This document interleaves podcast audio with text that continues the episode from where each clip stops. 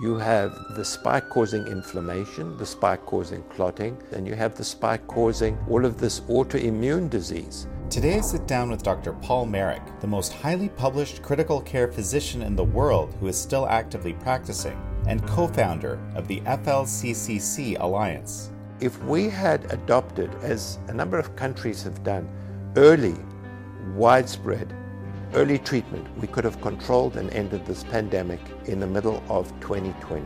We discuss Dr. Marik's views on the corruption of medicine, from the suppression of off label drugs, to the manipulation of safety data, to the gaslighting of the vaccine injured.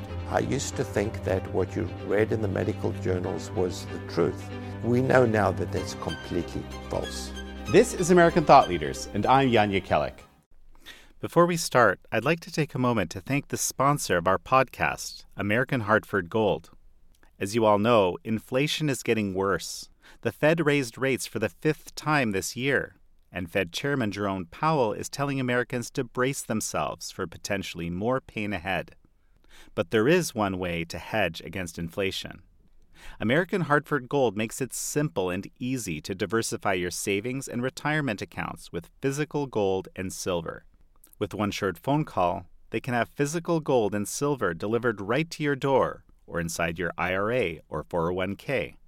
American Hartford Gold is one of the highest rated firms in the country with an A-plus rating with the Better Business Bureau and thousands of satisfied clients.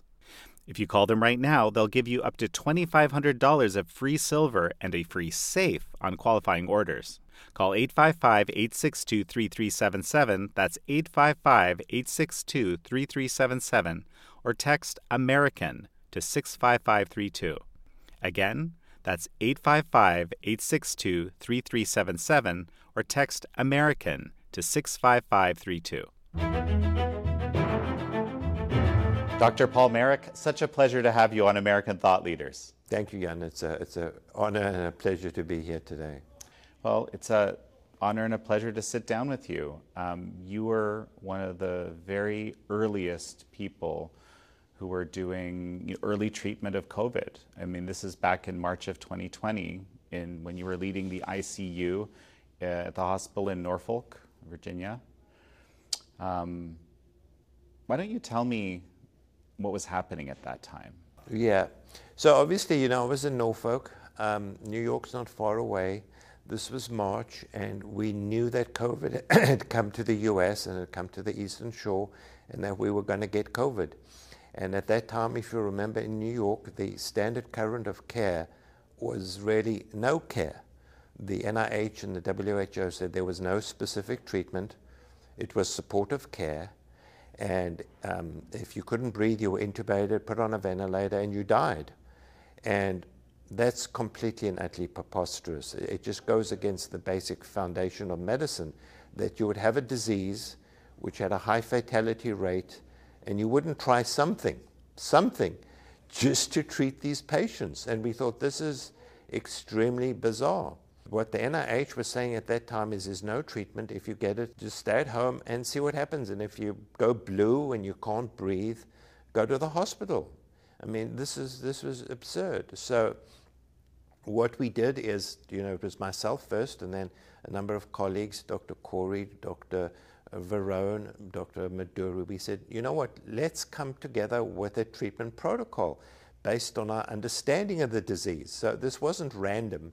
It was basically based on our understanding of the disease at that time and the clinical observations. And what we figured out well, there were two major components of, of COVID pneumonia because this, you know, COVID attacked the lung and these people died of lung failure. And the two components were inflammation. Patients were developing profound pulmonary inflammation. The second is they were developing clotting. And we know that then, and we absolutely know it now. So it, it wasn't rocket science. So what we decided, we needed a drug for the inflammation, and the most potent anti-inflammatory drug we have is corticosteroids. And the best corticosteroid for the lung is methylprednisolone. So um, we added methylprednisolone and heparin, which really formed the foundation of our protocol. And we developed what was called the MATH+ protocol for the treatment of the hospitalized patient. And um, people thought this made sense and, and adopted it around the world. Uh, at that time, we were heavily criticized, you know, for firstly using corticosteroids and then heparin. People said, you can't do it, it's a viral disease, you're going to kill people. Um, they were outraged. Um, but, you know, we saw it worked. You know, we were at the bedside. You know, there's nothing like being a doctor at the bedside seeing what happens. And then, of course, you know, six months later, the recovery trial came around and showed, believe it or not, corticosteroids save lives. So unfortunately, in that study, they used the wrong steroid in the wrong dose. But it, it, it, steroids are so potent that it actually was, was able to reduce mortality. So, you know, we were vindicated. it's absurd that the editor of the New England Journal of Medicine publicly said, you know, in response to this, that we got lucky. It wasn't luck. It was we understood the disease, we were bedside clinicians who were observing what was happening, and we used common sense and basic science to treat these people. And then obviously we know that, that the spike protein activates clotting, causes profound activation of clotting, and that's why we added an anticoagulant, heparin. And it took maybe a year before, again, there were really good studies proving that heparin saved lives. And so, you know, looking at my data, and people can argue about the data which my hospital has done, but you know, in, in my hands, and even using conservative data, our hospital mortality was around 10%. You know, it was probably a little bit lower. Uh, Dr. Varon, who had complete control of his hospital in, in Houston at that time, his mortality was about 6%. The hospital mortality and we know this because we've published data on it. Around the world was around 20%, sometimes up to 30%. So, you know, uh, conservatively, we have the risk of people dying. And so that's how we got, got, got involved in this. Um, you know, what was frustrating was that we were, the enormous pushback we got and why people couldn't see what was happening. This was so obvious. You didn't need to be a rocket scientist or a Nobel laureate to actually see what's going on. This is basic clinical medicine. You have a problem, we have a solution. Just treat the people, you know, stop the nonsense. And I mean, even to this day, we're being attacked, even though, you know, the, the data is overwhelming that, this, that our protocol saves lives. And you know, ours wasn't the only one. There are similar protocols across the world using very similar approaches which have shown the same thing. So before we continue, why don't you tell me how you came to be running uh, the ICU in Norfolk, at the hospital in Norfolk, and your background? Yeah. So I'm a critical care doctor or intensivist. Um, I trained in South Africa. I did a critical care fellowship in London, Ontario. And basically, I've been in an academic setting in various teaching hospitals, you know, since the mid mid 1990s. And um, you know, my interest is obviously ICU. One of my particular interests was sepsis, which is one of the biggest killers on this planet. Uh, maybe 40 million people die every year of sepsis. And so there were very obvious overlaps between sepsis which is a profound inflammatory disease, and COVID. So that's maybe how we got onto our protocol because we adapted, we adapted our sepsis protocol to COVID. And well, and tell me a little more because I, I think what you're describing to me is a little bit understated. You were very well known already before uh, before COVID hit. Yeah, so uh, I think for two reasons. One is I challenge the status quo. That's just what I've been, the way I was taught, is that not to believe everything you've told, you know, science is about challenging the status quo, you know, pushing the bar forward, you know, asking sometimes inconvenient questions. And so, you know, many of the um, procedures and protocols which we followed were completely bogus. And, and this is before COVID. This is looking at various protocols on, in, in different realms of yeah. This uh, is this medicine. is all this is all yeah. pre-COVID. I mean, so one probably one of the most interesting is that there's a, there's a thing called the central venous pressure. So people measure the pressure in the right atrium. And somehow this was used as a standard of care to direct uh, fluid therapy in ICU. And it was completely bogus and based on completely bad information. But it was a standard of care, and many protocols, you know, insisted that you measure this parameter and direct therapy. And you know, I wrote a pivotal paper on this, basically questioning this and saying this is completely bogus. Um, and in fact, the only study to support this was a study in seven standing horses. Um, that, that was the uh, basis, the scientific basis of this widespread um, maneuver done almost every single ICU. And so I think, you know, people thought oh, I was a rattle rouser, but you know, I follow the science and I follow the truth, and wherever it takes you, it takes you. And, you know, sometimes I'm wrong, you know, sometimes I'm right. But I think it's, you know, science is questioning. You know, you can't just follow blindly. You have to question everything. And I think that's become even more important now with COVID, is that, you know, science is based on, you know, challenging the status quo, asking questions, having a debate, looking at the data, looking at opposing data, and then, you know, coming to some kind of consensus. And it's self-correcting. You know, that's the nice thing about science is it changes, it evolves as our understanding evolves. Yeah, and there's this, this is quite an amazing thing. I mean, I'll be honest, I didn't fully grasp the significance of this don't treat until the disease is ser- extremely serious, you know, approach which was taken initially. You also developed um, what's called, you know, outpatient treatment, treatment before people come into the hospital, um, and it, it, it's just so strange that there was no directed effort to figure out what that would be, how to keep people out of the hospital. Because once you're in the hospital, that's a, that lowers your likelihood of a good outcome dramatically, right? Yes. So, you know, there's lots of theories about that. But tell me, what, what do you think? So, you know, we obviously figured out pretty soon that, you know, by the time patients come to hospital, they're pretty bad off.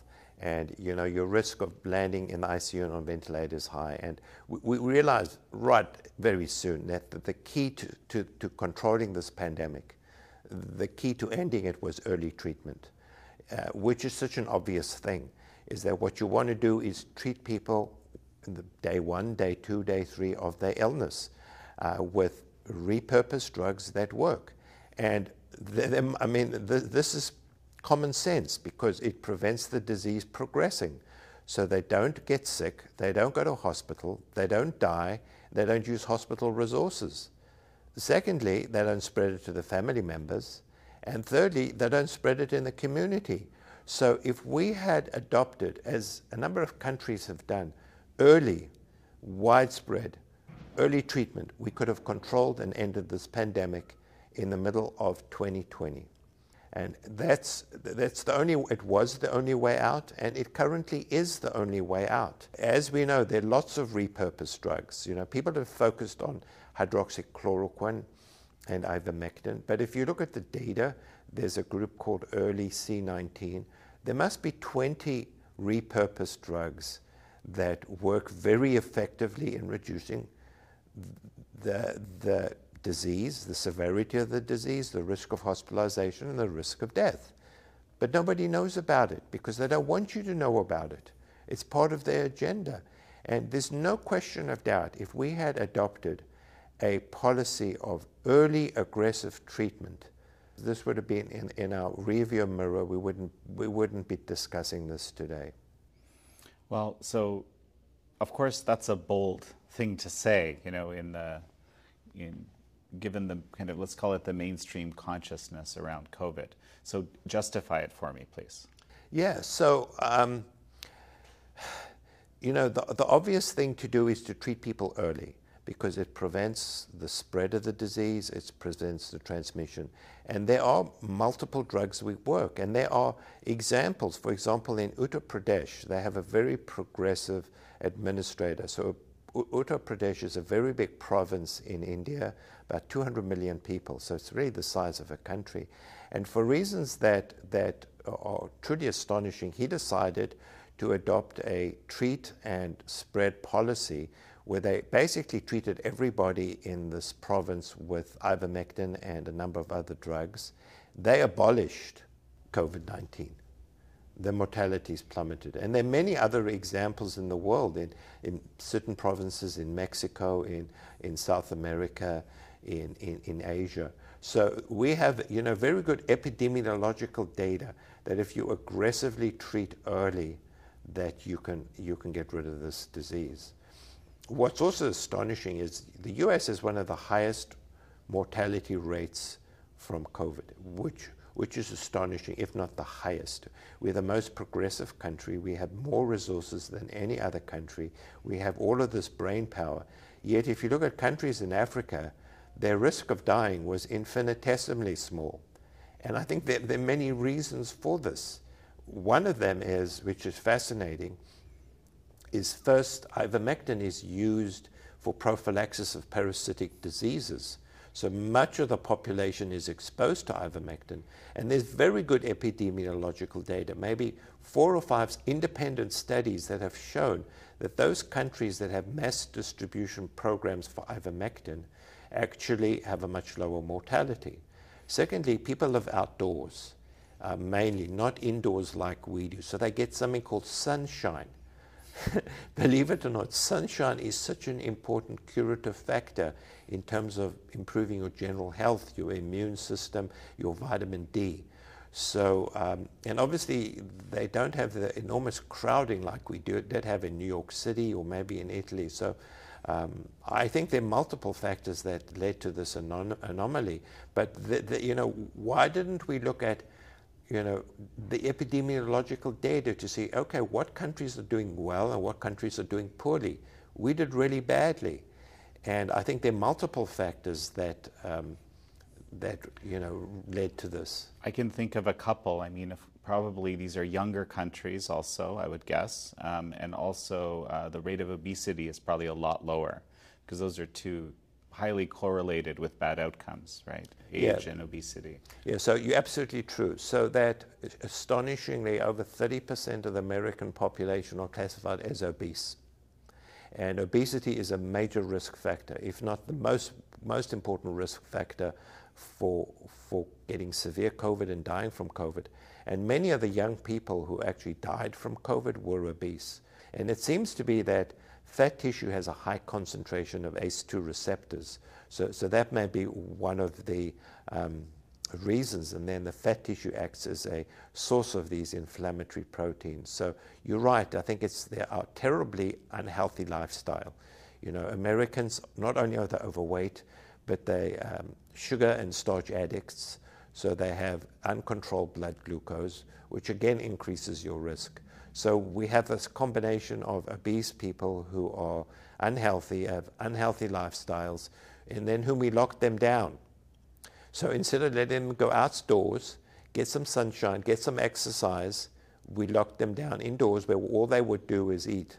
So we perpetuated this, this problem of poor diet and starch addiction there's this other element. You were talking about sunshine, right? And I was uh, reading uh, quite a bit, and I think uh, our mutual friend, uh, Dr. Ryan Cole, actually put me onto this first, uh, maybe a year ago, um, that basically a vitamin D deficiency was also correlated with, uh, you know, bad outcomes.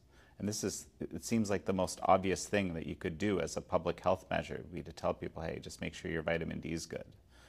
Right? Yeah. So there's overwhelming data concerning vitamin D. The federal government and state agencies do not want to admit it just because it's such an obvious intervention. It's so obvious. And the data actually shows that if your vitamin D level is above 50, that your chances of dying of COVID are close to zero. Zero. And so we know who are at highest risk of vitamin D deficiency. It's elderly people, people in long term care facilities, because they're indoors, they don't get outdoors. Obese people, um, people of, of color. So it, it, was such a simple and obvious intervention. Just let them take vitamin D, and also tell them to go outdoors. And you know, if they if they live in a in a part of the country where there's sunshine, get sunshine every day. You know, sunshine has enormous curative properties, both in terms of making vitamin D, and also sun has infrared and ultra, uh, infrared rays that are enormously curative. So I think the best thing is just go outdoors and walk. You get exercise, you get sunshine, it's good for your mentation, and supplement with vitamin D. I think if we did that simple intervention, we could have saved tens of thousands of lives. But you know, we, we still can at this point, you know, do some of these things, right? Because it's at, at the moment, you know, while you know many people would argue this is absolutely not an emergency anymore, it's still with us. Oh yes, COVID is here, and it probably will be here for a long time. So people need to empower themselves. They need to do what they can do to improve their immune system, such that, firstly, they don't get COVID, and secondly, if they do, it's a very minor infection. And so there, are some very simple things that people can do. Vitamin D, you know, being the, the most obvious. There are other things such as vitamin C, um, melatonin, sunshine, um, na- nasal spray. So we know where does the virus replicate? Where? In your nose. So if you want to kill the virus, it's simple. Use, use a virucidal nose spray. So if you're in a you know, exposed to a, in a crowd, where, you're in a situation where you're exposed to a lot of people and maybe potentially exposed, just spray your nose with a nasal spray. I, I particularly use povidone iodine, a 1% solution, which kills the virus in seconds. It kills it in seconds. And you know, this is not made up. There's a very good study, a randomized controlled trial, where they randomized people with COVID. They had COVID who, these were people who were scared of going to hospital. Imagine such a thing. People with COVID being scared. And they randomized them to a nasal spray or placebo. And the nasal spray significantly reduced their time of viral shedding, reduced the hospitalization rate, and reduced death. Reduced death.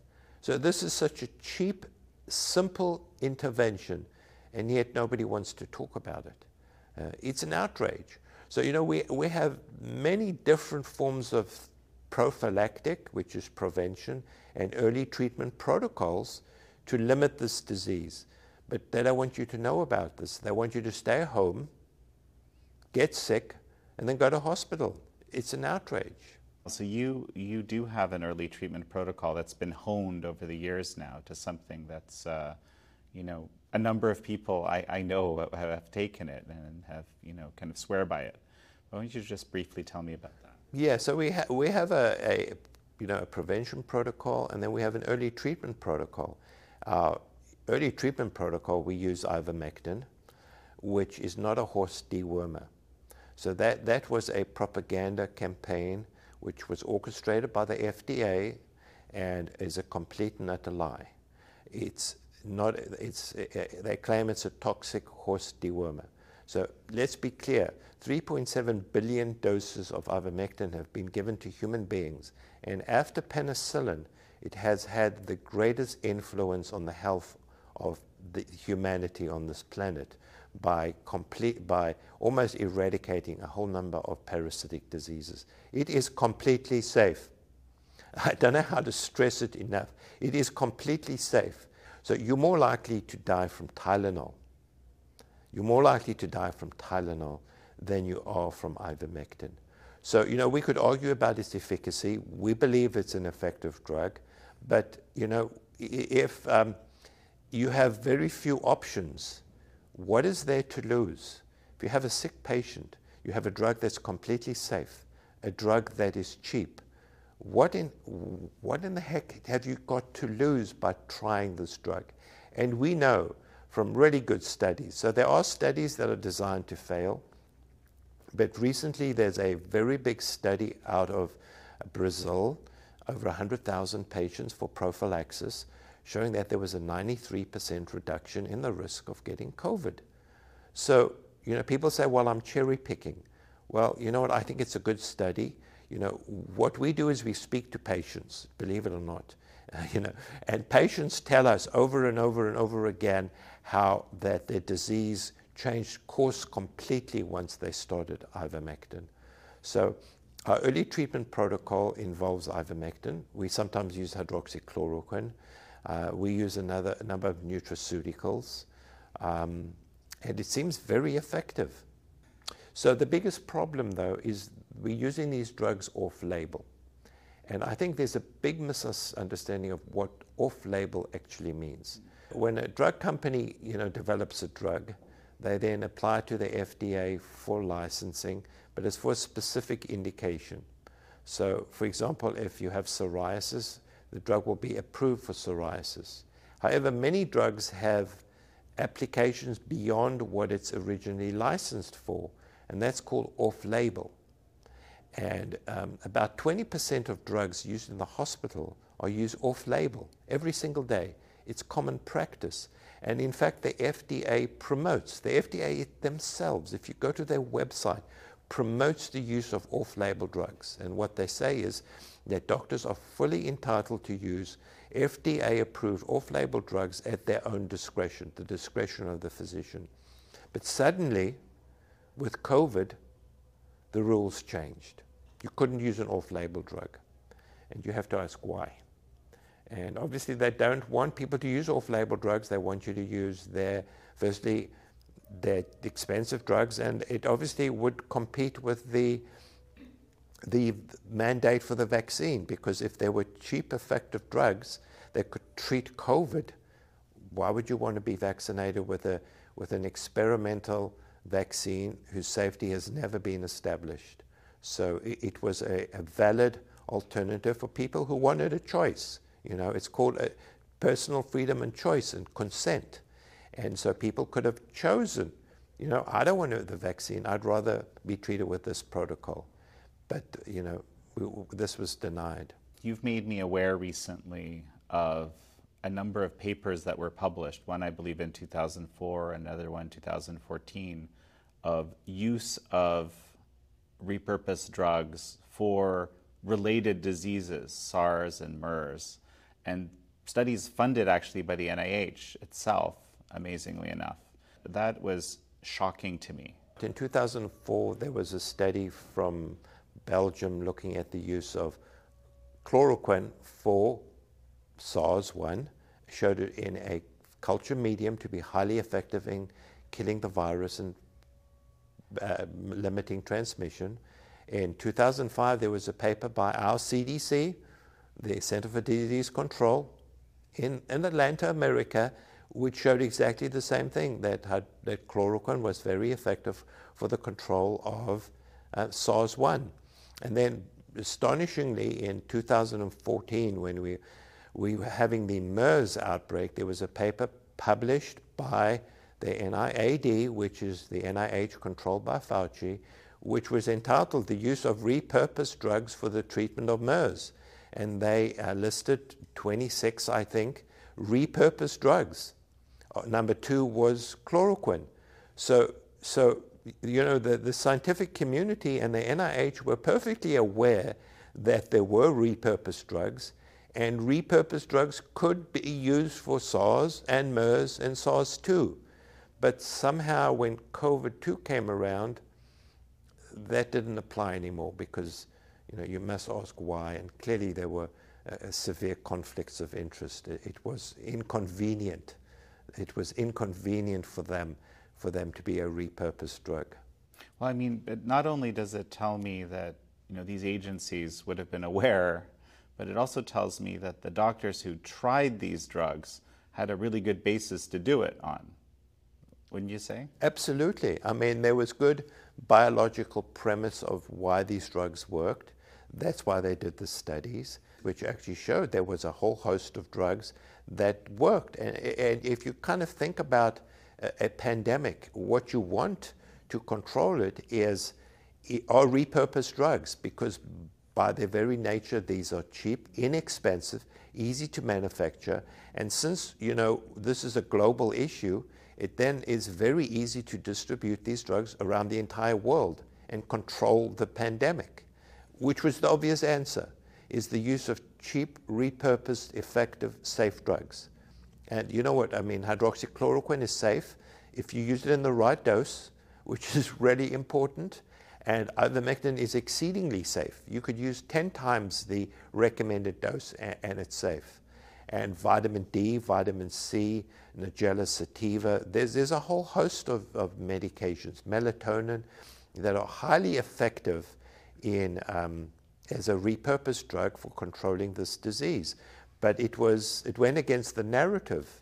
So you know, I've been recently looking at this uh, new Lancet Commission report looking at the response to COVID 19, and you know, it points out some huge, huge flaws. But what one thing that's kind of starkly missing is this issue of repurposed drugs in there. What are your thoughts? We now know that the WHO, the NIH, the CDC, the FDA, all these agencies are captured by Big Pharma. Big Pharma controls the agenda. And it's obviously not in Big Pharma's interests for cheap, effective, repurposed drugs to have a role in, in this disease. Uh, it's just, they're not going to make money. Unfortunately, you know, you have to follow the money. But I think COVID has shone the, a bright light onto the mischievous behavior of Big Pharma. And so let's be clear Big Pharma, they are not in business to save lives or improve the quality of people's lives. They're in business for one thing to make money, even if they sell a drug which they know is harmful. You just have to look at all the multiple, multiple lawsuits that have been filed against them. Now that we're talking about this issue of big pharma, we're going to have to talk about the issue of these genetic vaccines and the response to them and the harms associated with them. Um, in fact, you know, we're here at this conference to, uh, you know, to discuss uh, treatment of, you know, spike-related disease. I think is, the, is how it's called. So, I guess before I go there, right? Um, this is something I've just been made aware of as well. I've been reading uh, uh Dr. Joe Ladapo's book. He said that the way in medical school they are taught, including him, are taught about vaccines is just very, very different than the way they're taught about almost everything else, other types of drugs, frankly, treatments, everything. And it's almost, he describes it as almost like an indoctrination, which he himself was in, he says at one point. What are your thoughts? Yeah, so he's a very smart man. I have the utmost respect. And he's absolutely right. I mean, I was taught that vaccines and vaccination was the most important development, the most important medical intervention ever, that it changed the, the natural history of almost every infectious disease. And we taught this blindly. We never given data to prove it, which just assumed that vaccines are highly effective and very safe and have changed the natural history of all of, almost all of the infectious diseases.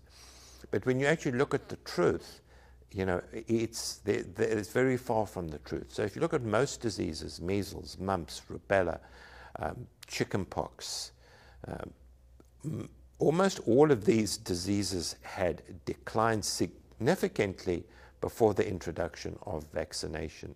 And this is because of simple things as, you know, clean water, sanitation, better hygiene.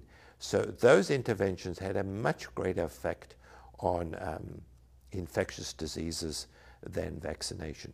Now, sure, you know, I think the smallpox vaccine did make a difference. So I think there are some vaccines which were very important. But, you know, our kids are exposed to, I don't know, 30 different vaccines. Um, we know most, many of them are not effective. Many of them are not safe. And what's remarkable and what is truly remarkable is none of these vaccines have ever been tested in a randomized placebo controlled trial. So their safety has never been evaluated. Never. And what they have in the vaccine is aluminium compounds. So the reason they add aluminium is many of these dead vaccines, if you inject them, they don't mount an immune response. And you're talking about just traditional vaccines. Traditional let me, let me, vaccines. before we continue, you're telling me no vaccine has ever been tested this way. No, like well, yes. The gold standard. The gold standard randomized control. So there actually is, so there is two studies. The one is the Gardasil vaccine, but they lied. What they said is patients were randomized to the active vaccine and the adjuvant, which was aluminium, or placebo, which had saline. So that's what people thought. But what actually they did is the placebo group got the aluminium adjuvant. They didn't get true placebo. Mm. And it's the adjuvant which causes all of these autoimmune and inflammatory diseases. Mm. So when you then look at the side effect profile of the active Gardasil versus the placebo, the side effects are exactly the same. Why? Because they both got aluminium.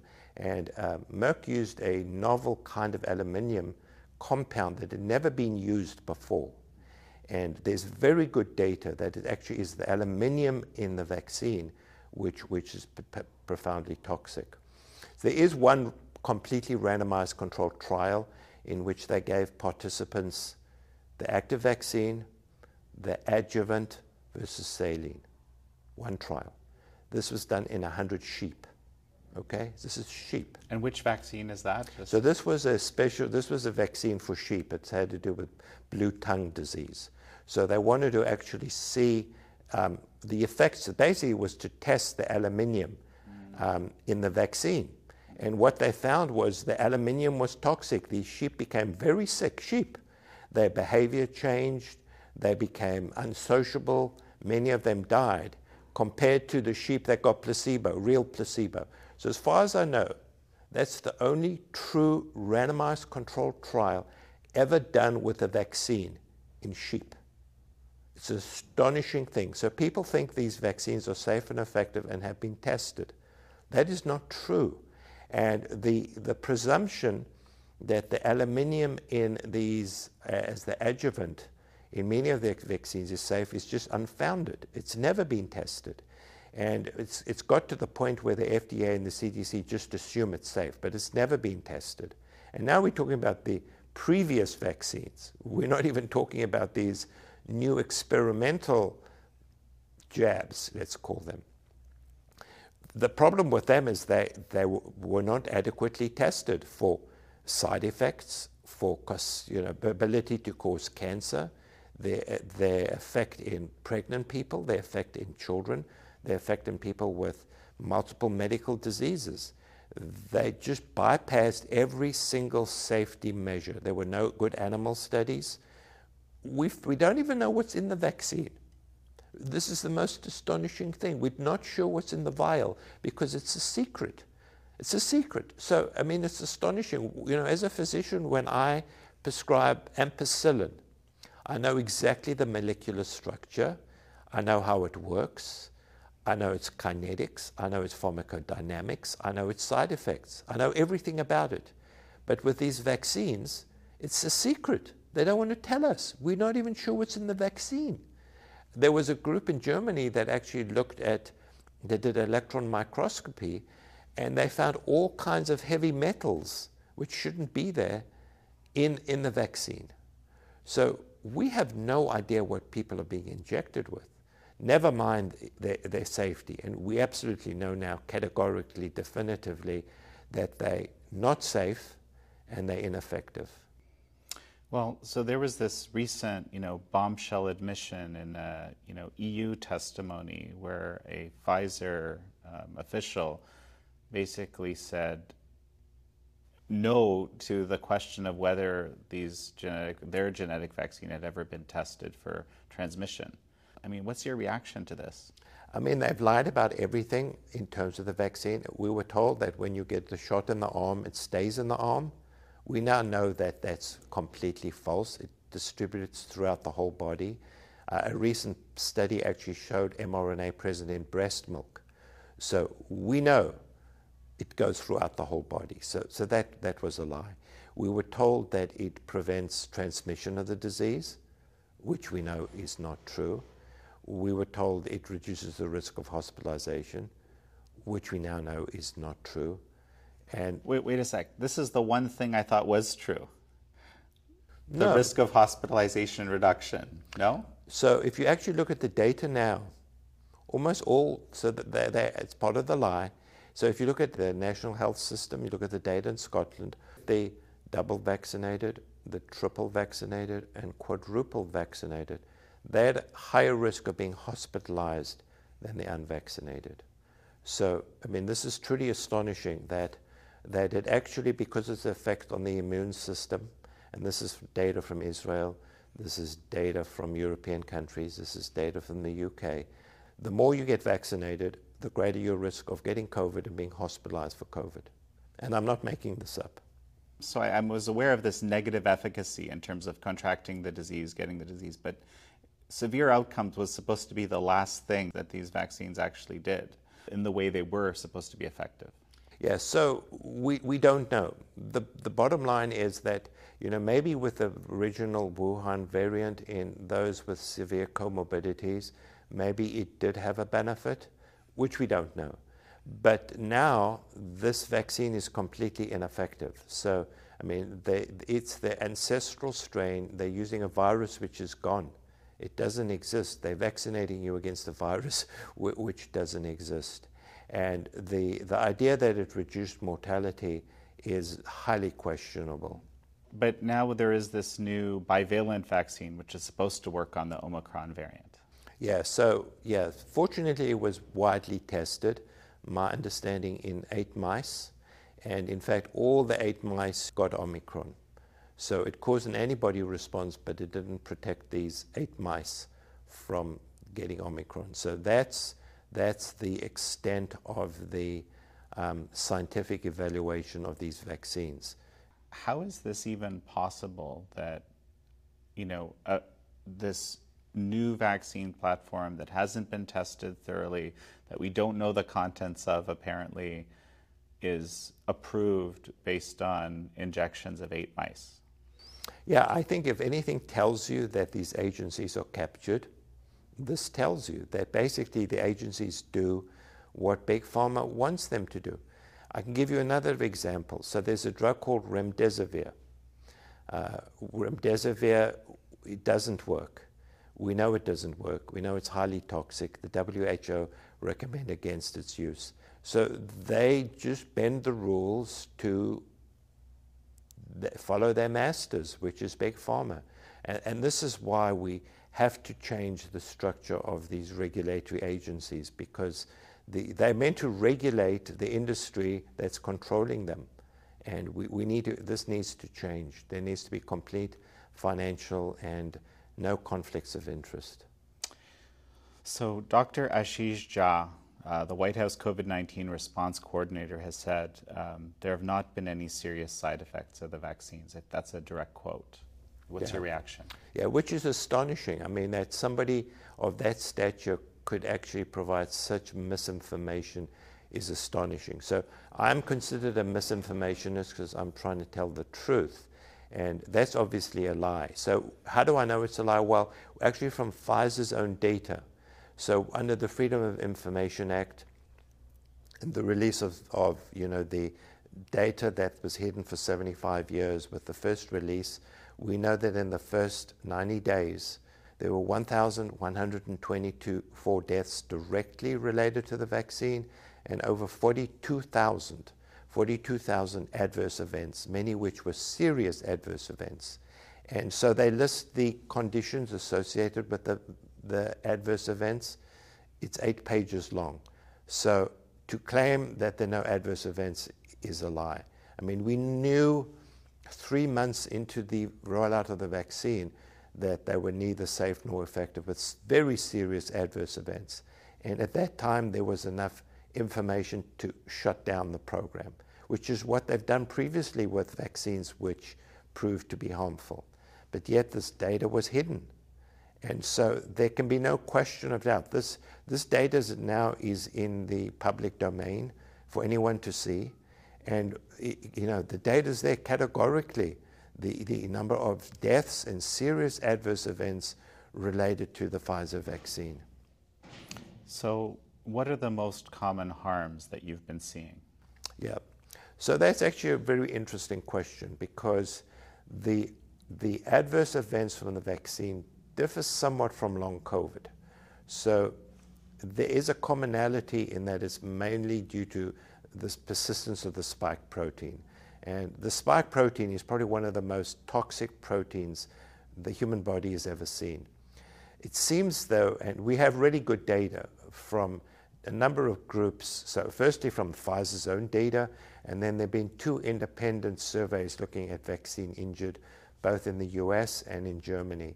And um, over 80% of the adverse events are neurological, so which is what makes this such a devastating disease. Uh, so these people are neurologically impaired. Um, the commonest is overwhelming severe fatigue and tiredness. Then brain fog. So it, it interferes with the ability to think clearly, to do cognitive tasks, to function normally as a human being. So it's these overwhelming fatigue, overwhelming tiredness, brain fog, and then they get a what's, what's called a peripheral neuropathy, in which they develop antibodies against the nerve fibers. So they get terrible shooting pains, paresthesias, numbness in their legs, um, terrible pain, burning pains, and which can be enormously disabling. And that seems to be pretty common. and then obviously we have the myocarditis. Um, they can't hide that. So, you know, we, we know this particularly affects young men who seem, for whatever reason, to be particularly vulnerable to developing myocarditis. And then there are a whole host of other diseases. Uh, patients get severe ringing in the ears called tinnitus. They get visual problems. Um, they get problems with, with walking and ambulation. Um, so it's, it's, it's a spectrum. In fact, there are over 2,000 published peer reviewed papers describing different medical conditions associated with the vaccine. But unfortunately, the, the most serious are the neurological, which you know interfere with people's ability to work, to function normally, um, uh, to, to ambulate. So these are really serious complications. So, from what I've heard, some of these symptoms of long COVID, as it's called, are also brain fog and fatigue and so forth. So there's an overlap. And then, of course, there's this potential interactive effect where people that are vaccinated are now more likely to become, you know, to, to get COVID. So it could be a double whammy. Is, I don't know if this is uh, something you've observed or is there a way to measure it? Or Absolutely, you're absolutely correct. So it's basically related to the load of spike protein you have. The more spike protein you have, your greater your risk of complications, organ failure, and death. So how do you get more, more spike? The more you vaccinated, the more spike. But ov- obviously, if you get COVID and you're already vaccinated, you get spike some more. So basically, the bottom line is don't get vaccinated and um, tr- avoid getting COVID if you're vaccinated.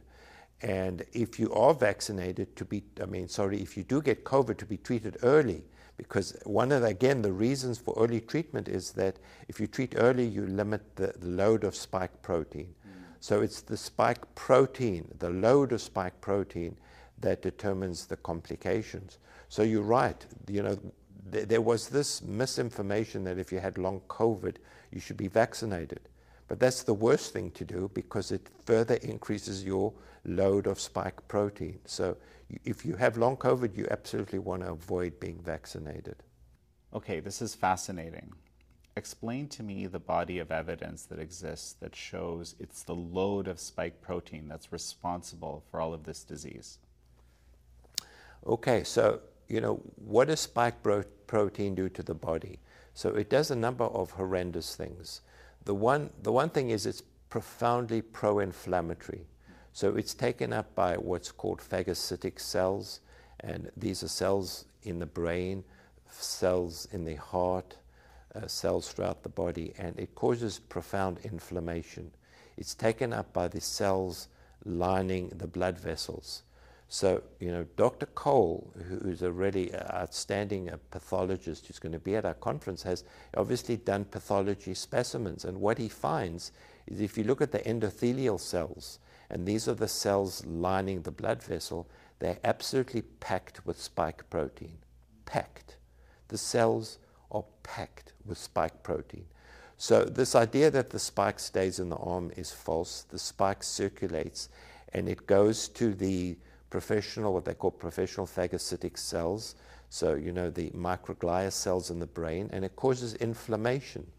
Uh, it goes to the endothelial cells and it does some really bad things to the endothelium. So the endothelium lines blood vessels. So what does it do? it causes the blood vessels to constrict and it causes clotting.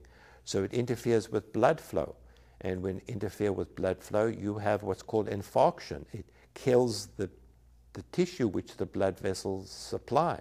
So we know that people who have been exposed to spike have microinfarcts in their brain if we do high sensitive MRI. So, you know, that's one of the mechanisms. The other is that, um, believe it or not, they manufactured spike to have both two foreign proteins. One is an amyloid protein, and the, the other is a prion protein. So prions are, you know, mad cow disease. They added, when they designed this vaccine, they added a prion to the receptor binding domain of the spike protein. And they did that because it then binds more avidly to the ACE2 receptor. Mm. So people who get the vaccine are at much higher risk of getting prion disease, which is mad cow disease. And indeed, there have been many cases of mad cow disease being described. As I said, it has amyloid protein. So what we know about these clots that form is that these are very mysterious clots because they're very fibrinous, they're very resistant to breakdown, and they have amyloid and this is likely from the amyloid within the spike protein. So, so that's one of the one mechanisms. The other, which is very common in the vaccine injured, is is what's called autoimmunity. So, um, some of the domains in the spike protein look very much like the host's antigens. So it's called molecular mimicry. So what happens is when the host mounts an immune response about, against the spike. At the same time, it causes antibodies directed against the host's own tissues. So the host is attacking itself. So you can see that this is a complete onslaught. You have the, the spike causing inflammation, the spike causing clotting, the spike causing amyloid and prion disease, and you have the spike causing all of this autoimmune disease. So it's, it's a total onslaught from, from every angle. And that's just the beginning of what spike does. And it seems the more spike you have, the more inflammation you have. So I think that the data is, you know, the pathologist never lies because they, they can see the tissue. And, you know, I've seen the slides that, that Dr. Cole shows, and it's astonishing to see the spike protein it's just packing the endothelial cells, which means it affects the blood vessels. We also know, and this is frightening data from Dr. Patterson, who's looked at circulating white cells. He's found 18 months after long COVID or vaccination, circulating white cells still have spike protein within the cell. 18 months. So um, the effects are devastating uh, and long term, and we don't know. It goes to the ovary and it probably kills off ova. You know, women are born with a finite number of ova. It's not like sperm which divide. You know, you're born with your, your set of ova and that's it. And we know, I mean, this is well researched data. The fertility rates in 2020, in 2022 in in multiple European countries have plummeted significantly, a 20 to 30 percent decrease in sudden decrease in fertility rates, live births, presumably because of the effect of spike on the ovary. Um, so the spike goes everywhere. It goes to every organ in the body, um, and it does devastating things. So, how many vaccine injured people and how many long COVID patients has your group treated at this point? Yeah, so I, I personally don't treat it, and, and the, the FLCC really is uh, an informational, educational organization. Our, our goal is to um, inform patients and inform doctors and educate doctors. So we don't directly treat patients, but we have colleagues associated with our group who do treat patients, you know, Dr. Kory being one of them. But if you actually look at conservative statistics, and this is what's why it's frightening, is firstly, the federal government doesn't recognize the vaccine injured as an entity. So, you know, these poor people who are vaccine injured, there's no question, have limited resources, and most doctors will say, you know, I don't know what's wrong with you. It's puzzling to me, but I can tell you it's not the vaccine. That's what they all, they all told. So they denied health care, they denied compensation, and they denied treatment.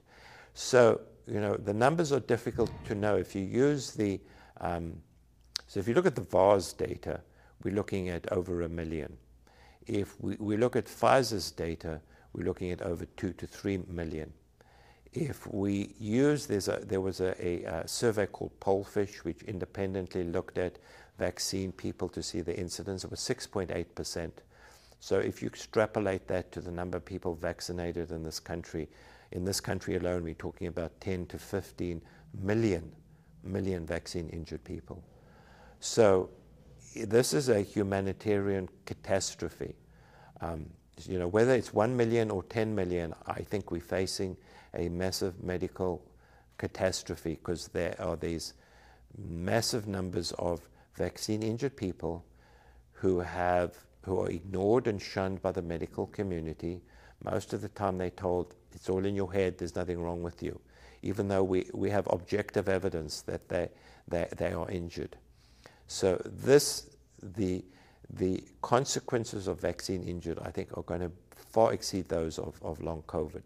So obviously, long COVID is a big problem, but I think the the the, the, the severe severity. So long COVID generally gets better and is self-limiting. As I said, most of the vaccine injured are severely neurologically compromised, and many of them are wheelchair bound. And you know that's why we're putting on our conference. You know, our conference is basically designed to, to teach physicians how to manage spike related diseases. And, you know, we go across the board. Well, you know, obviously there are no randomized controlled trials.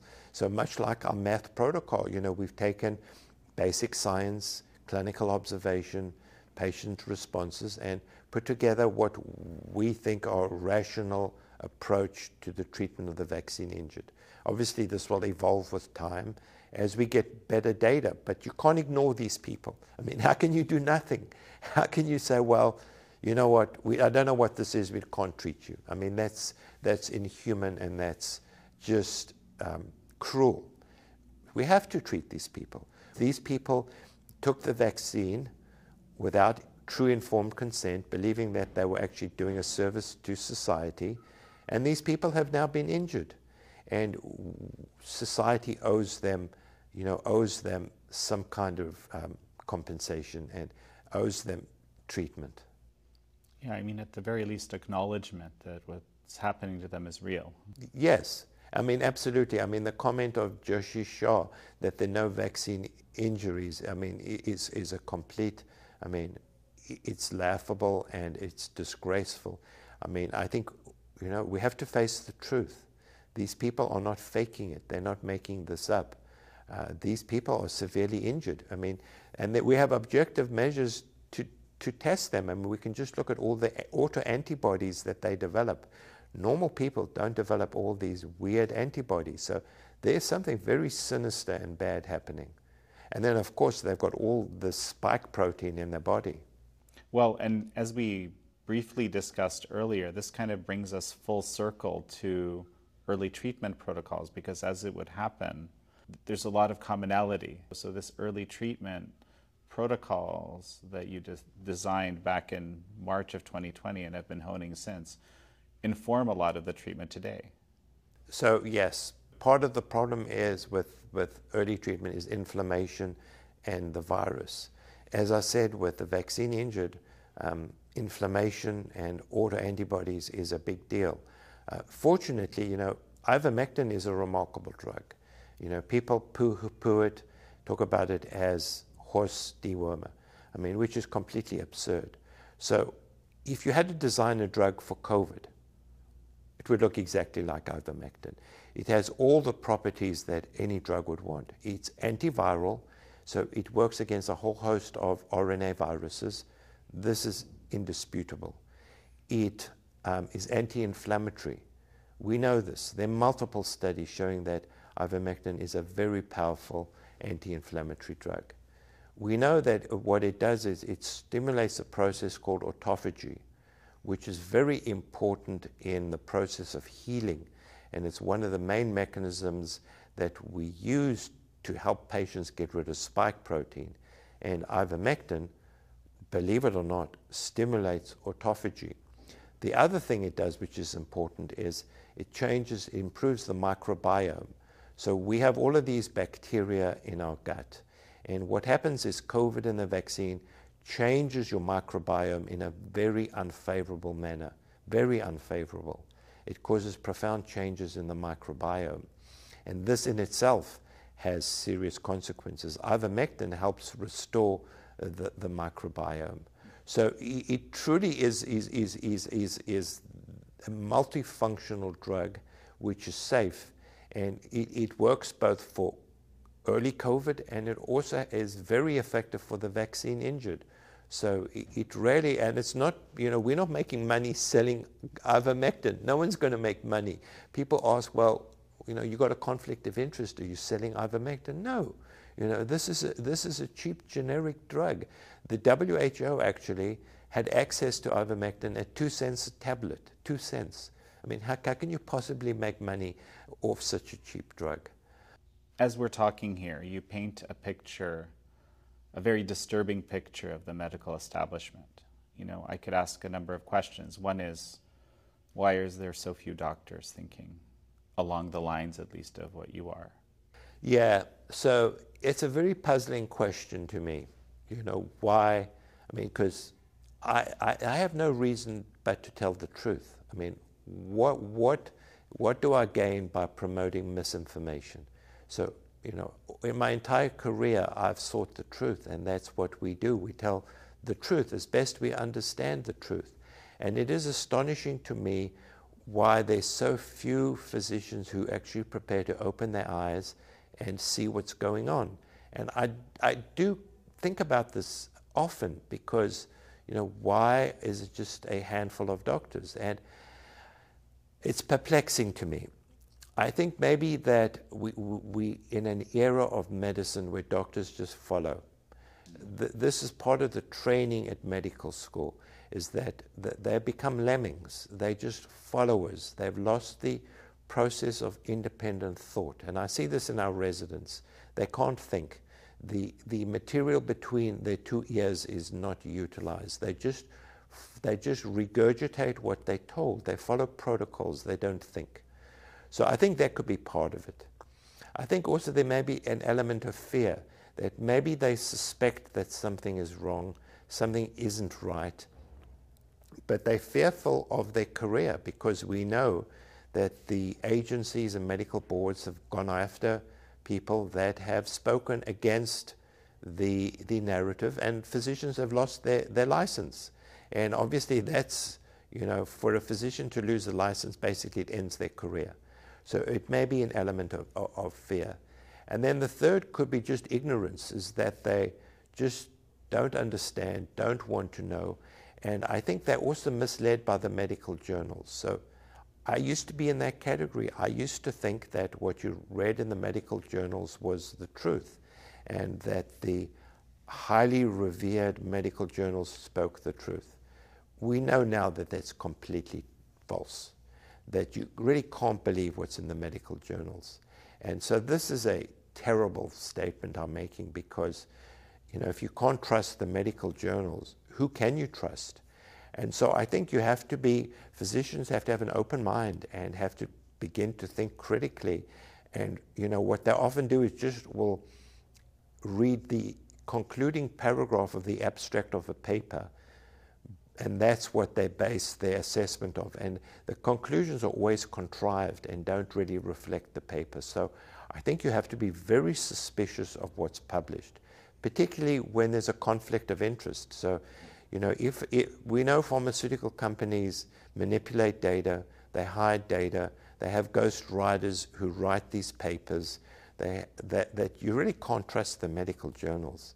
Um, and so, you know, Marcia Angell, who I think is a hero, she was the editor of New England Journal for many, many years. She wrote a book in 2004 basically saying that you can't trust the journals, you can't trust the medical uh, uh, committees and organizations just because they're captured by big pharma, which is a terrible indictment of the system.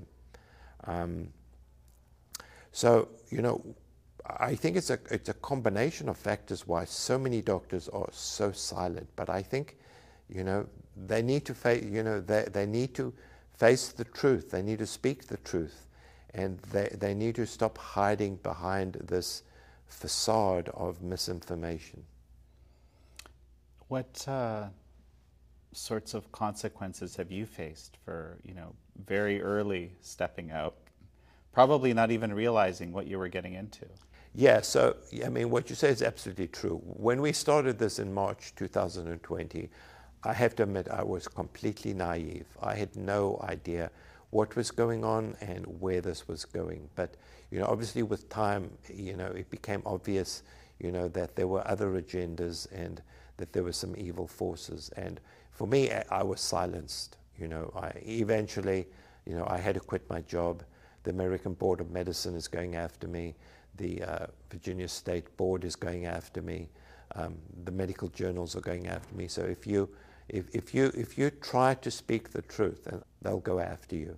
So I'm considered a misinformationist, and my only goal is to speak the scientific truth. I guess I have to ask about you know how you imagine this state of affairs is reformed, or because there has to be a way out. So I think there are a few avenues. I think that we need to spread the truth so that more people, the people of the world, our fellow human beings need to know what's going on. We need doctors to be educated as to what's going on. And I think what's going to emerge is an alternative healthcare system because this one has completely failed. It's failed in so many ways.